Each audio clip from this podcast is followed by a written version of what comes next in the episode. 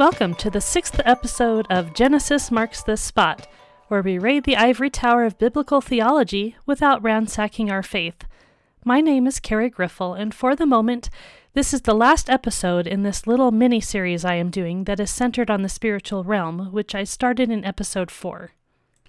I expect I will come back to this sooner rather than later, but we've got a lot to cover with all the stuff that starts here in Genesis, so I feel we ought to move along after this episode.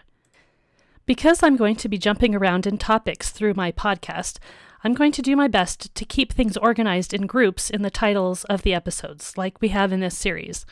So even if the episodes aren't chronologically put out, this will allow us to trace themes forward through scripture and through various implications and ideas while still being able to trace how they start in the Bible.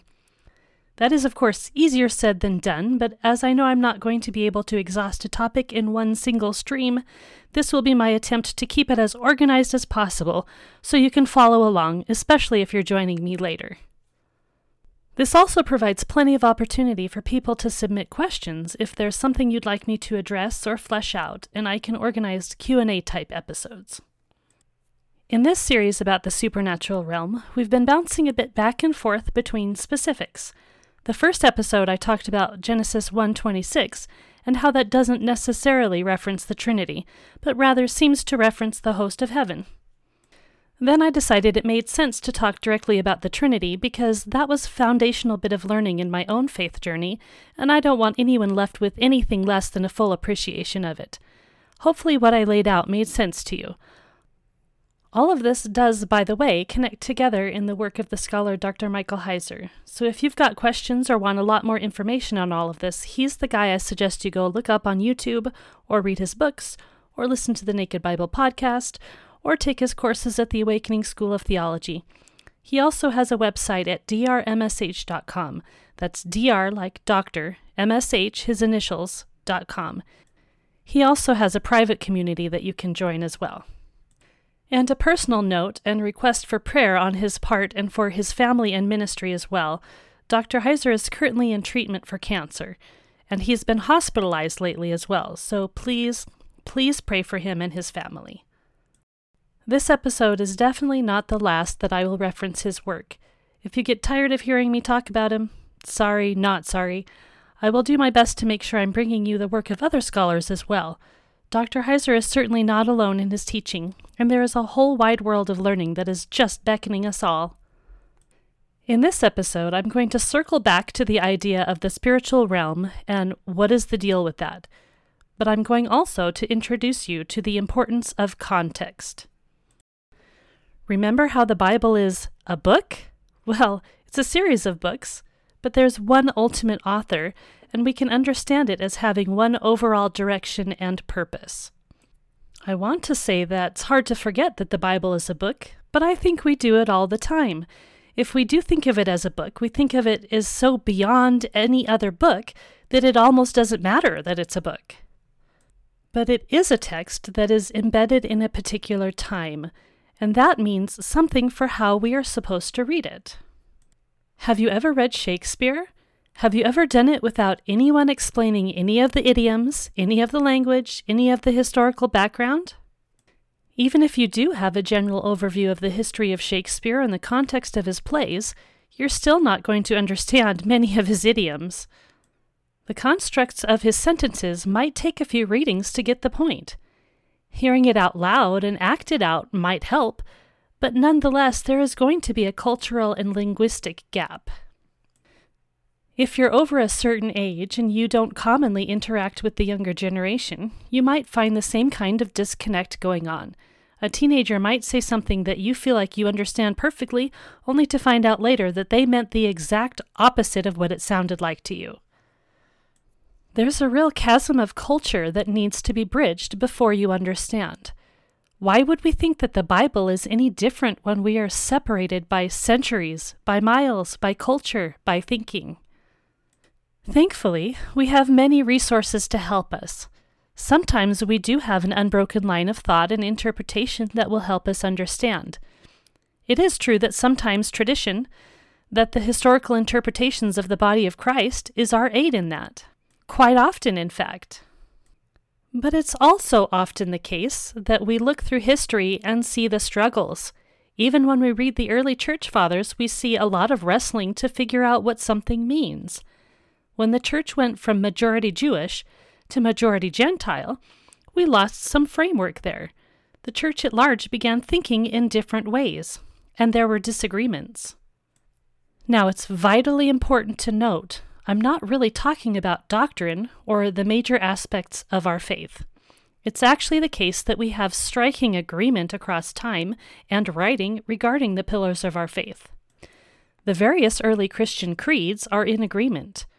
There were some outliers like Arius, there were occasional splits, like the split between the Eastern Church and the Western Church, but there's a reason these things were outliers.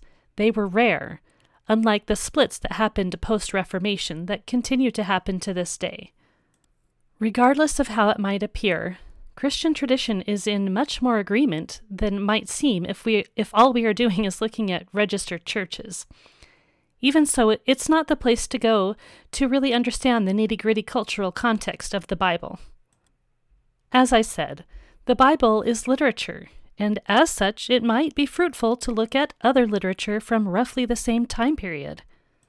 This is not to suggest that this other literature is on the level of the Bible in any way. It is not inspired, but it can be helpful to use to get into the heads of what the ancient person would have been thinking. In other words, we ought to read what they read. Our Bible authors and readers would have read or heard about these other texts and stories, and these other stories would have informed or impacted their way of thinking in some way. What we read actively molds our thoughts and ideas.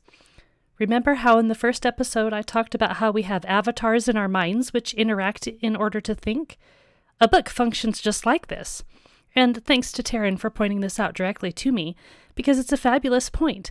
This is why reading is also so important for us today, because our minds will absolutely interact with what we're reading to produce new thoughts. What we read enters our mental landscapes, enriching it and affecting it in real time. The same is true for our ancient authors and readers. So, next up, we are going to briefly look at some parallel literature. By the way, you might notice that in a lot of ways we are going far afield from the book of Genesis in this episode. But I opened that door last time by getting into Genesis 126, and of course this material digs a line right through the text, beginning in the first chapter of Genesis going straight through the New Testament. This is what I meant by not restricting ourselves to Genesis here. So many lines come right back to it, or rather begin there. We do see the action of the Trinity right in creation. God creates, the Spirit of God hovers over the waters, and in the beginning was the Word. There is no lack of the Trinity. But we know that the reality of the unseen realm is more than just the Trinity. I mentioned the heavenly host, specifically in the form of the divine council. So today it is time to get into a bit of this complexity of the spiritual realm, and to do this, we're going to try to get into the heads of the ancient person a bit by understanding how they, broadly speaking, understood the world, because we are all aware that ancient Israel did not live in a vacuum. In fact, we're pretty painfully aware of that because many of their interactions with their neighbors were harmful and destructive. So we need to have a clear understanding of how these people intersected and what it means that they did. When we see that they were similar to their neighbors, what does that mean? Is that always a negative thing, or are there other ways to see this? Just like today, literature and story was a key means of connection between people in the ancient world, and much of their literature is quite similar while also being unique. So, what do we mean by parallel literature? How do we determine what is parallel and what is not? Well, there are many things we can look at to determine that. An obvious point of comparison is genre, but this might be more difficult to determine than we expect especially in today's postmodern environment. Dictionary of Theological Interpretation of the Bible gives a definition of genre that says genre should be conceived, we think, as a grouping of literary works based, theoretically, upon both outer form, specific meter or structure, and upon inner form, attitude, tone, purpose, more crudely, subject and audience. But the question is is genre descriptive or prescriptive? Meaning, does genre exist as a category within society that has rules and boundaries that a work must fall into? Or do we use genre as a category within which we place similar materials? In other words, does the chicken or the egg exist first? Genre or the pile of writings that we categorize together? The question becomes more difficult in the ancient world when we can't always tell if two texts were intended to have the same purpose or if they just look similar to us now. There are some texts that are obvious to just about anyone that they are parallel. Lists of law code, for instance. Though, even then, law code might be embedded within a narrative. What about love poetry? That should be obvious, right? But sometimes love poetry might function metaphorically as commentary on something larger than itself. We want to look at the purpose of a text. Was it used in ritual? Was it a letter from a king that was distributed among his people to announce something? Is it a receipt for goods or services? We also want to look at themes or similar characters doing similar things. Occasionally, we can see that we have the exact same story told slightly differently, such as parts of the tales of Gilgamesh which closely line up with the story of the flood in the Bible. We also want to look at the language used. Are similar words or phrases there? How are they used? To whom do they refer? How about similar names? What's the imagery evoked?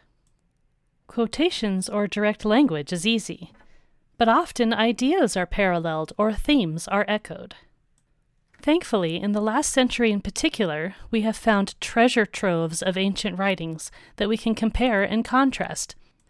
This has helped expound our understanding of the biblical world by leaps and bounds. Archaeology and transmitted history are amazing, and seeing texts written down by the people of the time, that is priceless knowledge. Most people have heard of the Dead Sea Scrolls. Fewer people have heard of the discovery of the Ugaritic texts, which were found just shy of a hundred years ago.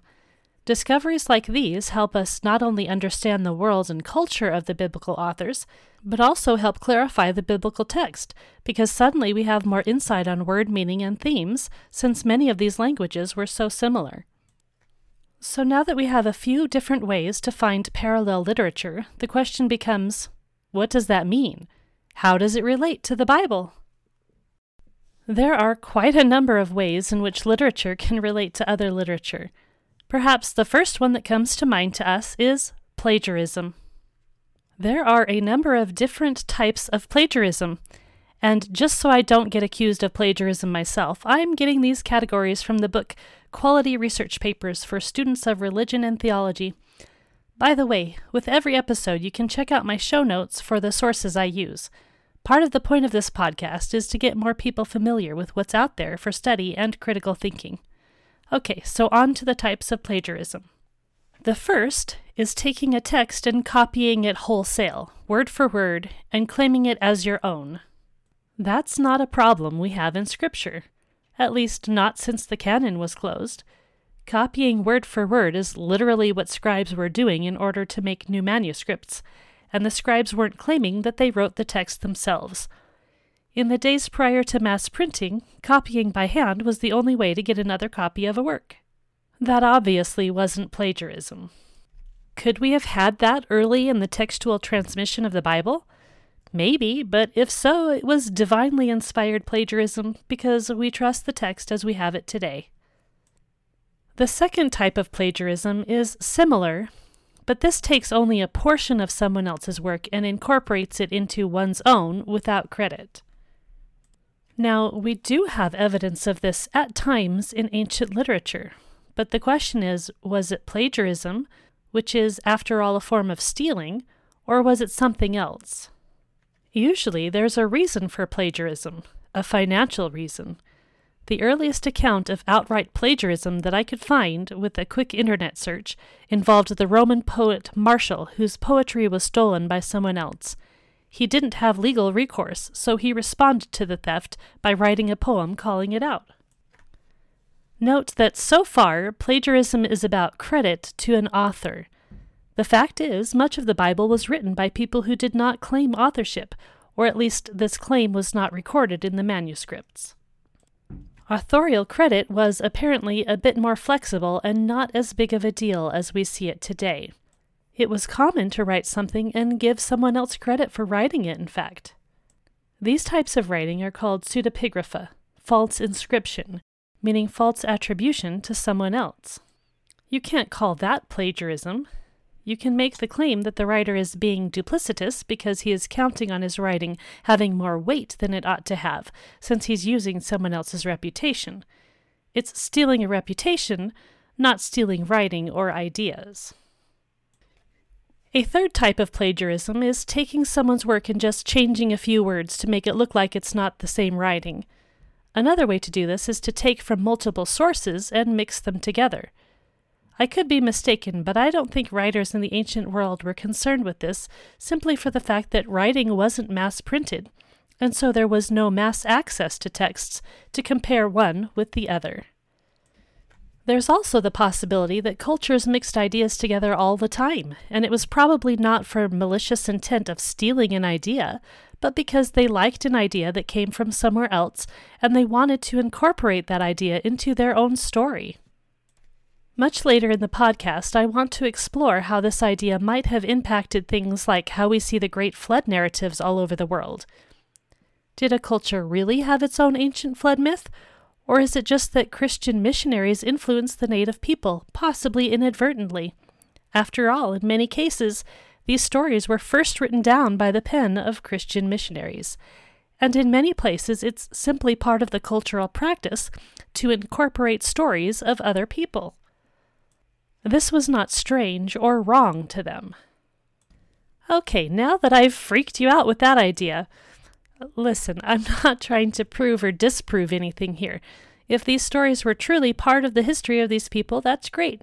If they weren't, that doesn't have to reflect on the truth of the Bible, and there's many reasons that's the case. If we want to be good apologists, we want our evidence to stand on its own. We don't need to be afraid of what we find because we rest in the truth. A final form of plagiarism is that credit may or may not be given, but the writing style of another is stolen. This seems to me to fall better under other types of influence rather than plagiarism. Okay, so that basically covers plagiarism as our option of influence. When parallel literature is brought up, the claim is often trotted out that the Bible plagiarized from someone else. It seems to me that there must be a better way, or at least a more nuanced way, to think about the relationship between most ancient literature because none of the types of plagiarism that I just described seem to fit the vast majority of cases. Plagiarism is a very direct dependence of one thing to another. It requires direct access and particular intent, usually malicious intent. Now I'm going to get into some information from Kenton Sparks from his book Ancient Texts for the Study of the Hebrew Bible. In the introduction of this book, Sparks discusses explanations for textual similarity. The first he mentions is the idea of cultural diffusion. Texts from one place or people are going to be similar to texts from a nearby place or people simply because ideas pass between the cultures both directly and indirectly. Sparks discusses four types of cultural diffusion. The first is with a direct connection. This is when one thing is directly dependent on another thing. Plagiarism would fall into this category, of course, but there are other ways that something might be directly dependent on an original idea. Satire, for instance, has a direct dependence. Polemic also has a direct connection. A polemic is something that directly refutes or corrects another idea. A polemic supports a specific position by undermining an opposing idea. Polemics have particular motivations.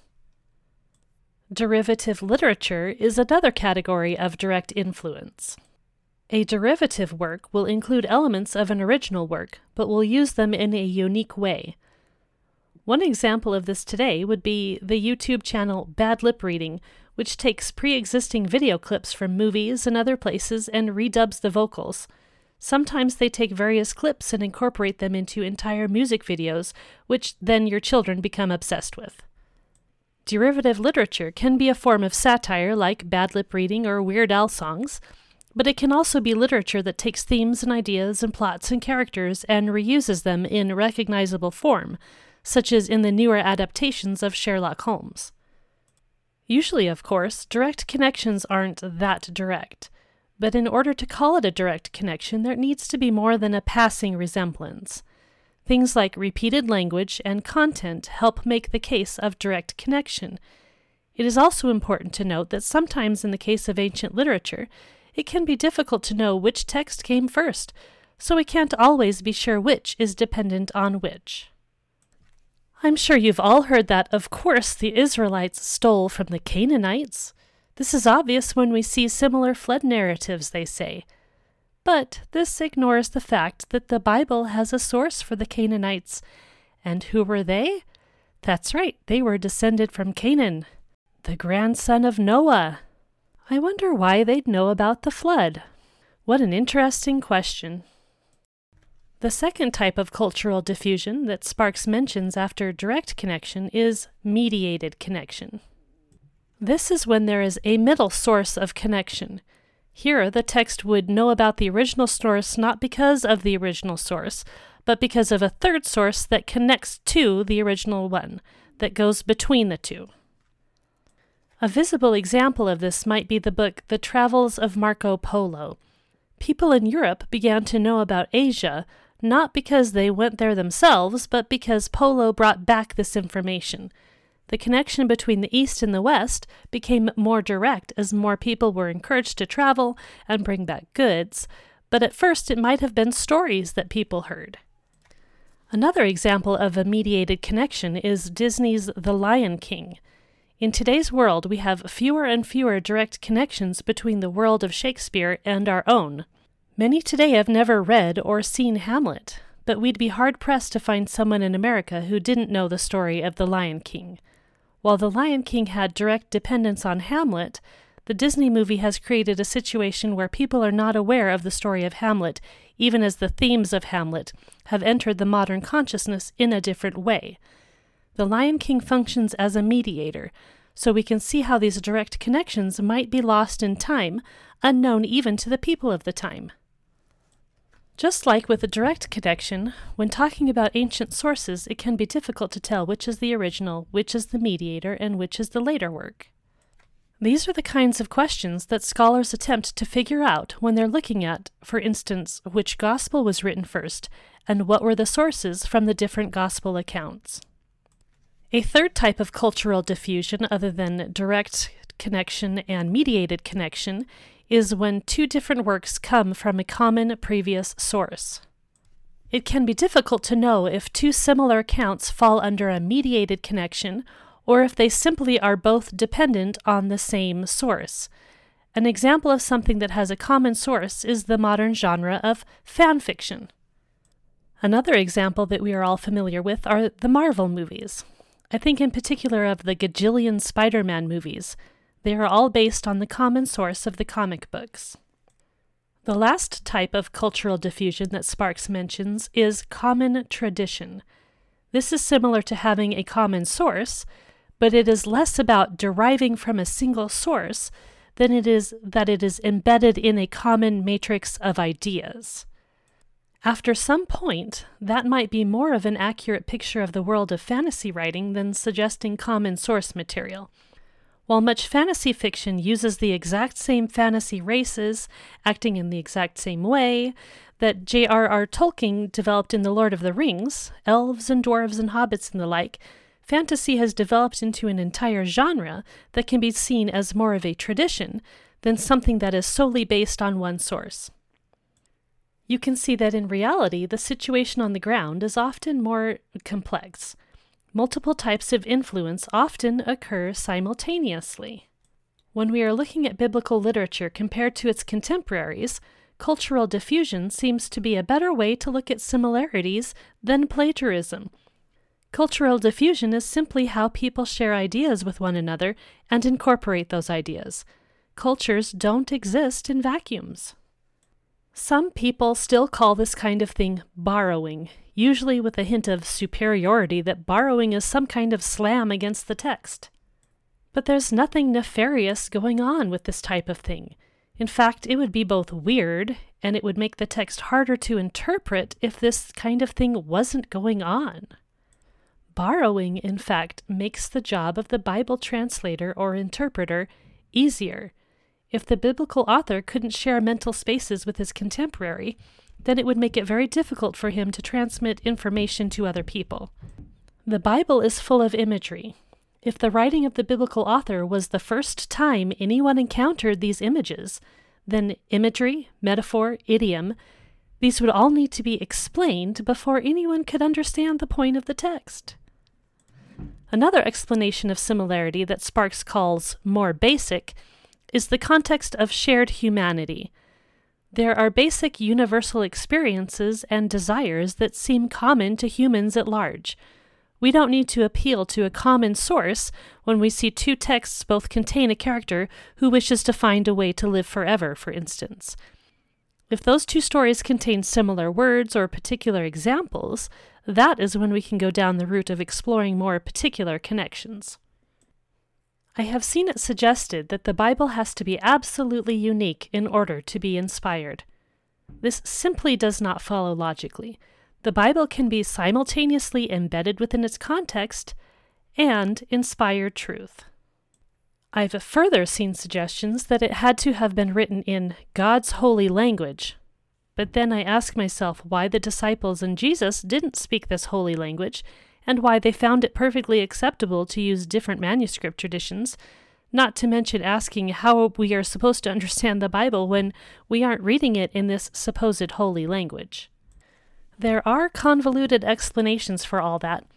The corruption of the language at some point required a new sacred language, and so on and so forth until we get to the ultimate Bible translation, the King James Version, which they probably aren't even reading the original version of that either, incidentally.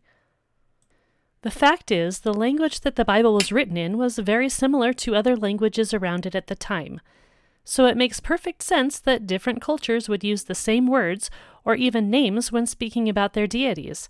Similar names do not mean that the same being is being referenced necessarily. Similar names do not mean that one culture merely appropriated the deity from another culture. Yes, this does happen, but I've seen it too often that we assume some direct flow through history, and I ask myself why we see things like that when, as I believe I've mentioned before, that kind of takes pagan literature at its word, and I just don't think we ought to do that.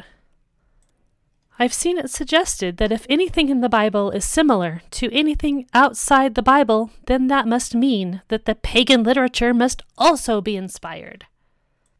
This is not a necessary conclusion. Both the Bible and pagan literature were floating around in the same cultural mix. That cultural mix is not what is inspired. It simply means that there will be similarities similarities in stories, similarities in pictures, and metaphors, and constructs. The Bible is inspired, the culture of the Bible is not.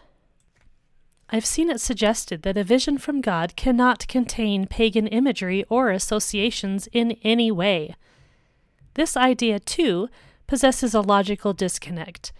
If God knows that his people are embedded within a pagan culture, then he can very well communicate with them in images and language that will make sense to them in that culture. This isn't lying or deceiving or making things up. This is accommodation in order to communicate a message. The alternative to God's accommodation is for God to download an entirely new set of presuppositions into the person he is talking to in order to get his message across. And God would not only have to do this with the person he's speaking to, but to every other person who is listening to the first person. Either that, or the spokesman would have to go into detail to explain what the imagery of the vision meant. If that is the case, why wouldn't God just download all this information into every person? Why even bother using a vision or a spokesman or a text at all? Remember, we are talking about the Bible as inspired literature. The options are not either the God of the Bible is 100% unique in every way, meaning there can be zero similarities with other deities, or the God of the Bible is made up, borrowed from someone else, and did not in fact reveal himself to anyone. These are not our only two options. What is a third option between those two? That God did in fact reveal himself, and he did so within a specific culture and time and language rather than coming down and making an entirely new culture and language himself. God's revelation doesn't require that he reveal a new culture or new language. He merely needs to communicate within the existing one. A bonus to all of this is that we can use parallel literature in order to interpret or understand the Bible. We can use other literature to get into the head of the ancient person, as Dr. Heiser likes to say. It can help us understand the way they thought. It can help us understand how God interacts with the world. When looking at comparative literature, it is important to note that the similarities are not the only thing that matters. Quite often, it is the differences that matter. So, with all that being said, let's look at the Baal cycle. Baal tends to be a big word these days. More people are hearing about this deity. Unfortunately, a lot of what people hear is not accurate, but so it goes these days. The Baal cycle is a group of texts from the city of Ugarit, which is north of Israel. The language of Ugaritic is closely related to Hebrew. A treasure trove of texts from the city were found around 1928 or 1929. This discovery has given us a lot of information about biblical Hebrew. It has also given us some cultural context from the time. Baal is the main deity of these texts. He is a judge, a king, and the one who rides the clouds, imagery that is associated with his being the storm god, the god who brought or kept back the rain that was so necessary to the fertility of the land, and thus the survival of the people. Baal is also called the Most High, but when we compare what that means in the Baal cycle with what that means in the Bible, there is a striking difference a difference that will be clear as we look more into Canaanite religion. There are many literary parallels between the Baal cycle and the Bible, so it is valuable to our Bible study to become familiar with this text.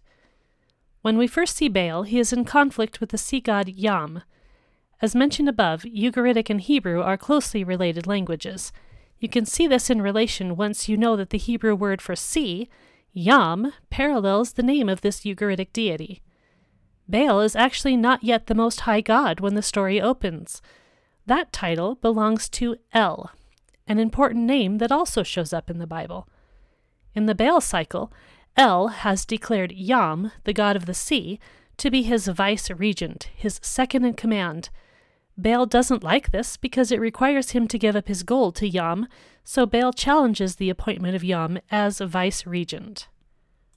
The conflict of a god with the sea, or the sea god, is a common motif in ancient Near Eastern literature, and it's interesting that we both see this and don't see this in the Bible. Remember, when comparing literature, it's important to not only notice similarities, but also differences. A key message is often in the differences. In Genesis, we don't see God battling the water. We do see plenty of water, and at first it is chaotic but God's Spirit hovers over it peacefully rather than fights it. In Job, we see the sea creature Leviathan, but this isn't anywhere near the imagery we have in the Battle of the Baal cycle. Job 41 is a passage with God speaking quote, Can you draw out Leviathan with a fishhook, or press down his tongue with a cord?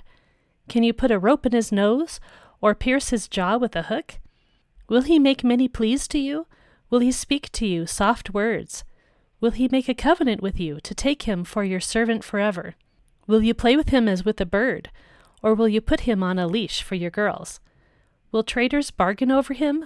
Will they divide him up amongst the merchants? Can you fill his skin with harpoons or his head with fishing spears? Lay your hands on him. Remember the battle. You will not do it again. So it seems here that we are seeing God battling a sea creature, but the sea creature is not all that menacing if God can leash him and play with him like he might play with the bird. Then we have Psalm 74, another passage of God versus the sea. Quote, Yet God, my King, is from of old, working salvation in the midst of the earth. You divided the sea by your might. You broke the heads of the sea monsters on the waters. You crushed the heads of Leviathan. You gave him as food for the creatures of the wilderness. You split open springs and brooks. You dried up ever flowing streams. Yours is the day, yours also the night. You have established the heavenly lights and the sun. You have fixed all the boundaries of the earth. You have made summer and winter. We don't see this kind of imagery in the first chapters in Genesis, but clearly we still have the motif of God versus the waters. But this wasn't how God created in Genesis 1. There are other details in the Baal cycle we might touch on, but it starts getting complex to analyze because there seems to be some repetition in the text, and other gods like Baal's consort, Anat, get in on the action as well. Some things we can take away is that Baal is seen to be the god of the storms and sea, and probably the god of the dead as well, since there is also a fight against Mot, the god of the underworld. Okay, so we see all these ideas floating around in the Baal cycle. We see common terminology, we see common imagery. When these ideas clash one way or another with the Israelites and the Bible, there are reasons for that, and we've already discussed some of the ways that these might relate. Before we go further, let's take a step back and remind ourselves of what we've already gone through already. We talked about plagiarism, and I hope you can see how that isn't really very helpful to sort all this out. The ideas of cultural diffusion seem to make much more sense. Within this understanding, we have direct connections of various sorts, we have mediated connection, and common sources and traditions. While there could be some mediated connection going on, we know that these cultures interacted directly and repeatedly so direct connections as well as common sources are quite likely. Probably both are going on to various degrees.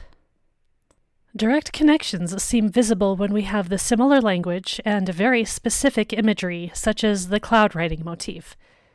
Common sources or general tradition also seem likely since the idea of fighting chaos in the form of water is extremely ubiquitous. One way to talk about these similarities is to say that they are all based on a common reality that occurred. This doesn't mean that everyone is writing inspired literature. It just means that they have ancient cultural memories that have been preserved in their myths and stories. While I think that some of that is quite likely, I personally feel there is too much similarity in many cases for this to always be the case.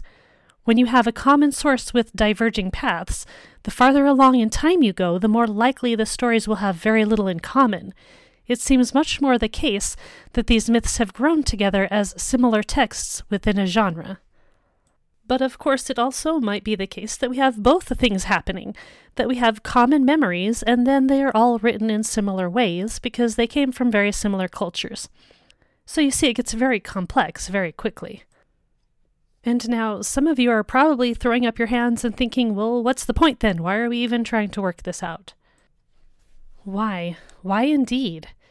Because it's a puzzle and it's worth working it out. Because we don't always need to find the right answer. Because by thinking, by processing, by finding where we might be wrong, we become more right. Because by going through these things, we connect with the humanity of others even the humanity of those who lived long ago. We tend to be very myopic, and we forget that humans have always been humans, and that we are connected together in creation and in God's order. We tend to think of those pagans as all being wrong. And I'm not saying that they're not, but I am saying that there are things to think about rather than painting everything with a broad brush and calling it complete. My personal suggestion is to look at comparative literature with a critical eye to all of these things, because I think they are visible at times. Where do we see polemic going on where the Bible might be correcting the prevailing view? Where might we see satire, even? Do the connections help support historicity? And quite importantly to our study and understanding of Scripture, how do these parallels help us to understand the way of thinking of the biblical author and reader? Never mind the chicken and egg type questions. When we look at how ancient cultures ordered and explained their world, when we see how central the spiritual realm was to them, we can better understand the theological message of the text. And we don't need to be shocked or dismayed to see these parallels. Nor do we need to accept the skeptical opinions which suggest that Israelite religion was simply developed out of their surroundings rather than being based on revealed truth. I know we are getting pretty deep into this episode already, and I haven't even gotten to the meat of it yet, but I think this is all pretty essential to the overall perspective I'm trying to get around to here. Some of you are, have already gone down these paths, but to many people, this will be new, and I want to set some good groundwork for our investigation. So, let's get back into some more specifics with the Bible. Are the descriptions of God defeating Leviathan functioning as a polemic or a correction to the traditions of Ugarit and other nations? Do we have the Spirit of God hovering over the waters in Genesis 1 as a point that counters these violent narratives? It is quite possible. We can continue with the connections that the Baal cycle has with the Bible. Baal defeated the sea and gained control over water chaos. He became the lord of the clouds and weather. He rode on the clouds. And where do we see this imagery in the Old Testament? God is described as one who rides the clouds in various passages. One of my favorites is Isaiah 19:1. An oracle concerning Egypt. Behold, the Lord is riding on a swift cloud and comes to Egypt, and the idols of Egypt will tremble at his presence, and the heart of the Egyptians will melt within them. I find it interesting that Yahweh God, as the cloud rider, is enacting judgment on Egypt and its idols. Another place we see Yahweh as a cloud rider is in Psalm 104, verses 1 through 4. Bless the Lord, O my soul.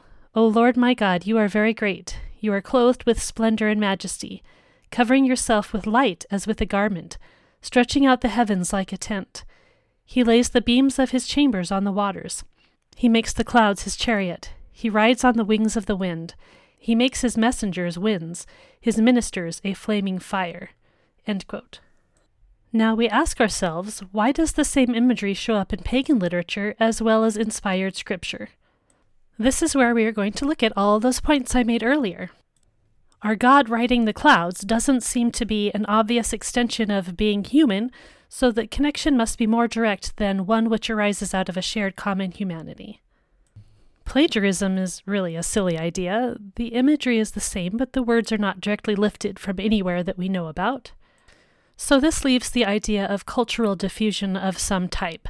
Can we tell if this is direct borrowing, mediation, or a common source or tradition? Mediation is not likely because the imagery is so very similar. It is definitely possible that there is a common tradition or way of describing a deity in this way, because deities are often connected to the way the weather behaves. It could also be direct borrowing. This language might be a polemic against Israel's neighbors, correcting the idea of who, in fact, has the power to ride the clouds. Baal of the Baal cycle is not the ultimate creator. It is not likely that the people of Ugarit took the imagery from the people of Israel, because then Baal would have been depicted as a more powerful entity than he appears. If the Baal cycle functioned as a polemic against the Bible, then it doesn't work very well either that way. Compared to Yahweh, Baal is a comparatively weak figure who needs to battle to achieve his ends. The Bible, however, shows a God who is not subject to any higher deity, who is not depicted as needing battle chaos in order to reign supreme. So it does seem most likely that this is a corrective polemic that the Bible is using, Unlike those fickle gods whom you have to bribe for rain, the actual creator is very much different. The Old Testament is not the only place we see a cloud rider. Let's read Matthew 26, 63 through 65. This is Jesus before Caiaphas. But Jesus remained silent, and the high priest said to him, I adjure you by the living God, tell us if you are the Christ, the Son of God. Jesus said to him, You have said so. But I tell you, from now on you will see the Son of Man seated at the right hand of power, and coming on the clouds of heaven. Then the high priest tore his robes and said, He has uttered blasphemy. What further witness do we need? You have now heard his blasphemy. Remember that Son of Man was the most common way that Jesus referred to himself. While the phrase Son of Man might mean that he's just calling himself a human like any other, this quote by Jesus blows that idea out of the water. Son of Man was actually a messianic title. Let's turn to Daniel 7. I saw in the night visions, and behold, with the clouds of heaven there came one like a Son of Man, and he came to the Ancient of Days, and was presented before him. And to him was given dominion and glory and a kingdom, that all peoples, nations, and languages should serve him. His dominion is an everlasting dominion, which shall not pass away, and his kingdom one that shall not be destroyed. That was verses 13 and 14. Something that struck me here is the additional ending of the Lord's Prayer that was probably not in the original New Testament, but added later. For thine is the kingdom and the power and the glory. In Daniel 7, the Son of Man was given dominion and glory and a kingdom. So that's pretty cool. Note too here that the Son of Man comes before the Ancient of Days. I'm now going to read a quote from The Unseen Realm. To ancient people all over the Mediterranean, Israelite or not, the one who rides the clouds was a deity. His status as a god was unquestioned. Consequently, any figure to whom the title was attributed was a god. Old Testament writers were quite familiar with Baal. Baal was the main source of consternation about Israel's propensity toward idolatry. In an effort to make the point that Yahweh, the God of Israel, deserved worship instead of Baal, the biblical writers occasionally pilfered this stock description of Baal as the cloud rider and assigned it to Yahweh. Heiser lays out several cloud rider passages, and then he says, quote, The literary tactic made a theological statement. The effect was to displace or snub Baal and hold up Yahweh as the deity who legitimately rode through the heavens, surveying and governing the world. The lone exception to the pattern of using this unambiguous deity title of the God of Israel is Daniel 7:13. There, a second figure, a human figure, receives this description. The description was known across the ancient world as Baal's. No one questioned Baal's deity status. Daniel 7 therefore describes two powers in heaven, two Yahweh figures, since in all other places in the Old Testament Yahweh is the cloud rider. Just as importantly, the one who rides the clouds in Daniel 7:13 receives everlasting kingship from the Ancient of Days. As we saw in the previous chapter, everlasting kingship belonged only to the Son of David. The Son of Man in Daniel 7 is commonly acknowledged to be a messianic figure, so at minimum, what Jesus is doing before the high priest is claiming to be the Messiah. But how does the high priest react? he makes the claim of blasphemy. Now, it wasn't in fact all that uncommon for Jews of Jesus' day to claim messiahship, but these messianic pretenders weren't simultaneously charged with blasphemy. Jesus was being charged with blasphemy because he was claiming to be God, Yahweh himself.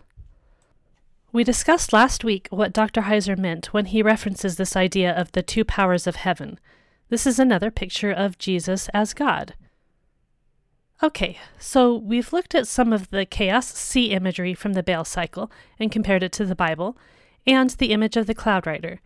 Now let's turn to looking at names, the name of El in particular, and some of the characteristics of El.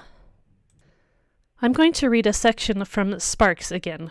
Quote, in Ugaritic tradition, creation was attributed to the god El and his consort Athirat, or Asherah, who carried the epithets the creator of creatures and creator of the gods, respectively.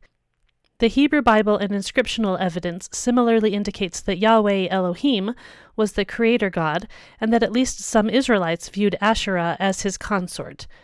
Although El and Asherat were prominent in Ugaritic theology as the parents of the gods and creators of the cosmos, tales about them are generally wanting. There were, however, numerous Ugaritic myths that featured the storm god Baal as the protagonist. First, a couple things may have stuck out at you in that. Yahweh's consort? What is this? Yes, some Israelites did worship Asherah in this way. This comes from archaeological evidence and, again, should not surprise or concern us unduly, as the Bible has a ready and obvious answer for this. Remember, what kind of sin did the people of Israel fall into again and again? That's right, pagan idolatry. Because of what the Bible says, we ought to see evidence of paganism within the borders of Israel, and we do. Some take these archaeological finds as indicating that the Israelite religion grew from Canaanite religion, but it's just as likely, and of course we believe correct, that the Bible is in fact honest about the chosen people of God. They were, frequently, pagan worshippers. Throwing in a little tidbit from my LDS background as well. The LDS Church takes this kind of information as evidence for the idea that Yahweh was himself a created being, that he had parents named El and Asherah, or alternatively, that Yahweh has a wife named Asherah. Their explanation for why this isn't explicit in the Bible is because, of course, Yahweh knew he'd get flack from people, and he didn't want his beloved wife to also be the target of these offenses, so Yahweh protects her from the people from her own children, so she can't have a relationship with them. Um, hmm. That always really bugged me as a child, and it bugs me even more as a mother today. If we, in fact, had a heavenly mother, I'd imagine she'd be heartbroken not to have a personal relationship with her children. Either that or she's not the very motherly type. Oh, they say that she will have a relationship with us later. Yeah, that's not cool. If if I was told I could have children but I could only relate to those children after they'd grown up, yeah, not cool. But I'm digressing a bit. My point here is that once again we see people who take pagan literature as a basis for truth rather than the Bible. So back to our point about El. El is the high creator of God in Ugaritic literature. He is the head of a pantheon of gods. El also happens to be a name or a referent for Yahweh God in the Bible. What do we do with this information? Of course, many have taken this to indicate that the Israelites stole their idea of Yahweh from the Canaanites. We've discussed at length how we can see parallels between literature and culture, so we know that this is not a necessary conclusion by any means. We need to ask more specific questions before coming to any conclusions. First, do El and Yahweh share attributes or characteristics of any kind? If they do, it is still not necessarily the case that they are the same deity or that Yahweh is necessarily derived from El, but this is nonetheless important information. As Sparks points out, we don't actually know a whole lot about the Canaanite or Ugaritic god El. He is a creator, he is over a pantheon, and he has an escort. As it so happens, those are all elements that can be connected in some way to Yahweh. Hang on a second, you say, weren't you just saying that Yahweh doesn't have a consort? He doesn't, but along with the fact that some Israelites obviously thought he did, Asherah does show up in the Bible in the form of pagan worship at Asherah poles. Look in Judges 3, 1 Kings 15, 1 Kings 21, 2 Chronicles 24, and 2 Kings 22. These are all examples of Asherah worship, and it is condemned, and judgment is pronounced upon it. Okay, so we can say Yahweh, otherwise known as El in the Bible, does not have a consort. El slash Yahweh is creator. But the God of the Bible creates through his word, not through destruction and reforming matter. So far, we see striking differences in the similarities. Remember how I said that the differences often tell far more than the similarities? The God of the Bible, as similar as he sounds to this other Canaanite deity, is not the same. What about the fact that El is over a pantheon? Yahweh in the Bible can't be said to be parallel to that, can he? Well, actually, yes, he can. Remember two episodes ago when I said that the gods of the nations were real? That Genesis 1:26 wasn't God talking to himself, but was in fact more likely to be God talking to his heavenly host? In a number of places through various ways, we see that God indeed has a council. 1 Kings 22 19 through 22 says, And Micaiah said, Therefore hear the word of the Lord. I saw the Lord sitting on his throne, and all the host of heaven standing beside him on his right hand and on his left. And the Lord said, Who will entice Ahab, that he may go up and fall at Ramoth Gilead? And one said one thing, and another said another. Then a spirit came forward and stood before God, saying, I will entice him. And the Lord said to him, By what means? And he said, I will go out and will be a lying spirit in the mouth of all his prophets. And he said, You are to entice him, and you shall succeed. Go out and do so. This is God sitting on a throne amidst the host of heaven, working out a judgment plan for Ahab. God has decided that Ahab is going to die in battle, but he doesn't declare how this is done. It is not that God can't figure out how to do this on his own, he's letting his council participate in the process. Now let's look at the first chapter of Job. Job 1 6 through 12 says, Now there was a day when the sons of God came to present themselves before the Lord, and Satan also came among them.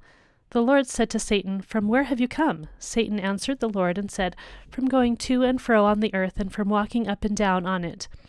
And the Lord said to Satan, Have you considered my servant Job, that there is none like him on the earth, a blameless and upright man, who fears God and turns away from evil?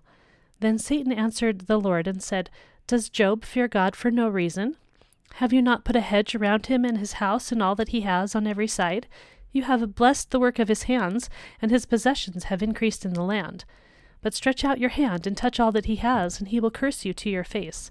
And the Lord said to Satan, Behold all that he has in your hand, only against him do not stretch out your hand. So Satan went out from the presence of the Lord. This one is interesting because it's God having a discussion with the Satan. Many people read this in English and say, oh, it's talking about the devil, Satan, the main enemy of God. I'm not going to suggest that this absolutely cannot be that figure. I'm not denying the reality of the devil, but that Hebrew word there isn't a name. It says the Satan, and Satan means adversary. It could be a job description. Satan is used elsewhere in the Bible where it most definitely cannot refer to the devil. Either way, what we have in Job 1 is once again God in a council. So God has a council of spiritual beings with whom he works to administer his rule. We can see the functions of some of these beings. Of course, they function as messengers. That is literally what the word angel means messenger. Members of the heavenly host also have a mediating role with humanity. Job 5:1 says, Call now, is there anyone who will answer you? To which of the holy ones will you turn? Job 33:23 says, If there be for him an angel, a mediator, one of the thousand, to declare to man what is right for him. There is a heavenly court of judgment as well. Daniel 7:10. A stream of fire issued and came out from before him. A thousand thousands served him, and ten thousand times ten thousand stood before him. The court sat in judgment, and the books were opened. They apparently have something to do with writing down books of life or remembrance. Malachi 3:16 says, then those who feared the Lord spoke with one another. The Lord paid attention and heard them, and a book of remembrance was written before him of those who feared the Lord and esteemed his name. If we take Genesis 1:26 to be God speaking to his host, they also participate in the imaging task. We will get much more into what that means, but for now I'd point out that the heavenly messengers appear as men. The council also rules the nations. Let's read Psalm 82. Remember when we talked about the term Elohim? That's translated as gods here in the ESV.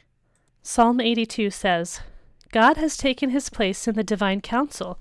In the midst of the gods, Elohim, he holds judgment. How long will you judge unjustly and show partiality to the wicked? Selah. Give justice to the weak and the fatherless. Maintain the right of the afflicted and the destitute. Rescue the weak and the needy. Deliver them from the hand of the wicked. They have neither knowledge nor understanding. They walk about in darkness. All the foundations of the earth are shaken. I said, You are gods, Son of the Most High, all of you. Nevertheless, like men you shall die, and fall like any prince.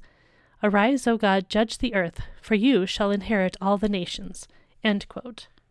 God is going to inherit the nations. That tells us who these members of the council are. They are the lesser created gods who rule the pagan nations being judged because they did not rule as God would have them rule. The question now is how did they get there? How did these lower gods come to be over the nations? For that, we are going to turn to Deuteronomy 32 8. I'm only going to briefly overview this. For the full explanation, I highly, highly recommend reading The Unseen Realm by Dr. Michael Heiser. Deuteronomy 32 8 through 9 says, when the Most High gave to the nations their inheritance, When he divided mankind, he fixed the borders of the peoples according to the number of the sons of God. But the Lord's portion is his people, Jacob his allotted heritage. The reference to the division of mankind, this is speaking of the time of the Tower of Babel. Genesis 11 1 through 4 says, Now the whole earth had one language and the same words. And as people migrated from the east, they found a plain in the land of Shinar and settled there. And they said to one another, Come, let us make bricks, and burn them thoroughly. And they had brick for stone, and bitumen for mortar. Then they said, Come, let us build ourselves a city, and a tower with its top in the heavens, and let us make a name for ourselves, lest we be dispersed over the face of the whole earth. Of course, that's exactly what happened. God divided mankind into nations, fixing the borders of the peoples, amongst the sons of God, whom we know are created spiritual beings. Let's read Deuteronomy 4 19 through 20. And beware lest you raise your eyes to heaven, and when you see the sun and the moon and the stars, all the host of heaven, you be drawn away and bow down to them and serve them, things the Lord your God has allotted to all the peoples under the whole heaven. But the Lord has taken you and brought you out of the iron furnace, out of Egypt, to be a people of his own inheritance, as you are this day. God has decreed that the other nations will have other gods to worship. Is this weird? Yes. But keep in mind that if these other gods image God the way they are supposed to, then they are expected to be his representatives just as we are. This corresponds to the way God works throughout Scripture, allowing participation from his imagers to accomplish his goal of bringing all humanity to himself. Psalm 82 tells us these gods were not obedient. Rather than leading mankind to the true Creator, the sons of God who were allotted to the nations usurped God's authority. In response to the people once again ignoring God and doing what they want, making a name for themselves, God said, Fine, you want to do that? We can do that. He gave the people over to their desires, giving them leave to worship other created beings, keeping a remnant of humanity for himself. The other Elohim which he appointed got greedy and took the worship of the people to themselves, guiding the people toward wickedness rather than toward the Creator of all. This is what Dr. Heiser and others call the Deuteronomy 32 worldview the idea that the lesser gods of the nations were appointed by God, that they rebelled, and this is the mess we are now in. One of the many messes that are taken care of at the incarnation, death, resurrection, and ascension of Jesus Christ. So, what does God need with the council? Well, he, he doesn't. Why does God need humans? The church. Does God having a council mean that he's giving over decisions and authority to other people or other beings? Not any more than he does in relation to the body of Christ. The idea is that we are to be in agreement with God's will, doing what God would have us do. Let's turn again to the book of Daniel, this time to chapter 4. Starting in verse 13 I saw in the visions of my head as I lay in bed, and behold, a watcher, a holy one, came down from heaven. He proclaimed aloud and said thus Chop down the tree and lop off its branches, strip off its leaves and scatter its fruit. Let the beasts flee from under it and the birds from its branches. But leave the stump of its roots in the earth, bound with the band of iron and bronze, amid the tender grass of the field. Let him be wet with the dew of heaven. Let his portion be with the beasts in the grass of the earth. Let his mind be changed from a man's, and let a beast's mind be given to him, and let seven periods of time pass over him. The sentence is by the decree of the watchers, the decision by the word of the holy ones, to the end that the living may know that the Most High rules the kingdom of men, and gives it to whom he will, and sets over it the lowliest of men. A watcher, a holy one, came from heaven and made a declaration. The end of our passage says that this is by their decision. Let's move down to verse 24, which says, This is the interpretation, O king. It is a decree of the Most High, which has come upon the Lord the King. This verse says that they are not working independently away from God. The decree of the watchers is the decree of the Most High. God and his council are to work in harmony according to God's will. When they do not, they are judged. Okay, so let's go back and compare Yahweh God and his council with the council that we see El has in the Baal cycle. What are the similarities? The name El, of course. El created the lower gods. Even though he is the head of the pantheon, El allows the lower gods to participate in decision making. Now, what are the differences? The name El is most often appended to something else in the Bible. El Elyon, for instance, means God Most High. El Roi means God who sees. El Olam means eternal God. El is used in names as I described in previous episodes. It might be the case that El is less a designated name than it is a title, especially when we realize that God revealed himself to Moses as Yahweh. In Ugarit, El doesn't seem to care one way or another what happens when the lower gods battle. Whether Yam or Baal win out in the end, it doesn't matter to El. In the end, Baal, one of the lower gods, assumes the title of Most High. In the Bible, this is a title that is always held by Yahweh. El doesn't seem all that essential to the storyline presented in the Baal cycle. He is a god who doesn't seem very invested in his creation. The God of the Bible, on the other hand, is invested to the point that he comes into creation himself in order to reconcile creation to himself. It's interesting to me that the nations surrounding Israel never seem to actually have the highest creator deity as the one they are to worship. Very interesting. As you can see, the differences between the Canaanite El and the God of the Bible are quite numerous and distinctive. So let's consider this. Is it fair to suggest that the Israelites couldn't have come up with their own God, so they stole the Canaanite one? Yahweh is definitely more awesome than Ugaritic El ever was. If the Israelites indeed took the language, then this is clearly more of a polemic use of the language if it is not simply the use of a term that more or less meant to the ancient Near Eastern people of the time, High Creator.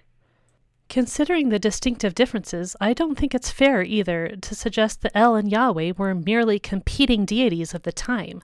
The investment that Yahweh had with his people, the characterization of him in the text of the Hebrew Bible, the follow through of the narrative to the person of Christ, these are things that go far beyond what any of the other deities of the time were ever said to do. So, to end, here's a question How do we ultimately compare these parallels with other literature to the Bible? What makes sense when we consider that the Bible is revelation, whereas these other texts are not? How can we be confident in the Bible? The biggest reason is that it is the Bible that tells us of Christ, his life, death, resurrection, and ascension. Even non Christian scholars, not a few, but the vast majority, admit that the evidence points to Christ being a historical figure. Hundreds of people, people who could have been talked to at the time and their stories examined, witnessed his resurrection. The Bible is our source for information about the Savior.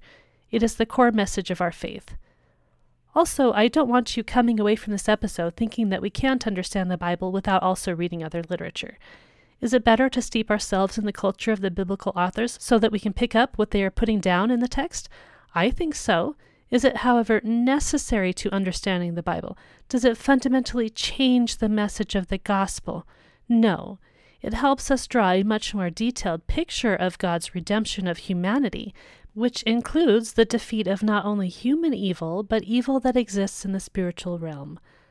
Understanding how there is some reality behind pagan belief or pagan gods can help us understand what Paul says when he says that our battle is not against flesh and blood, but against the rulers, against the authorities, against the powers of this dark world, and against the spiritual forces of evil in the heavenly realms.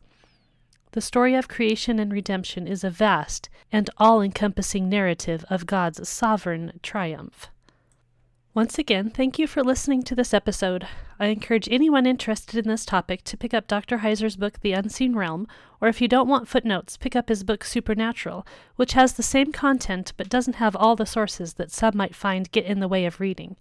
If you want to find out the other sources I used to write this episode, check out my transcript or my website or come find me on Facebook at Genesis Marks the Spot. You can always email me at genesismarksthespot at gmail.com as well. Next week, we're going to get more into comparative studies, talking about myth and why it doesn't have to be the dirty word we use it as. Thanks for listening.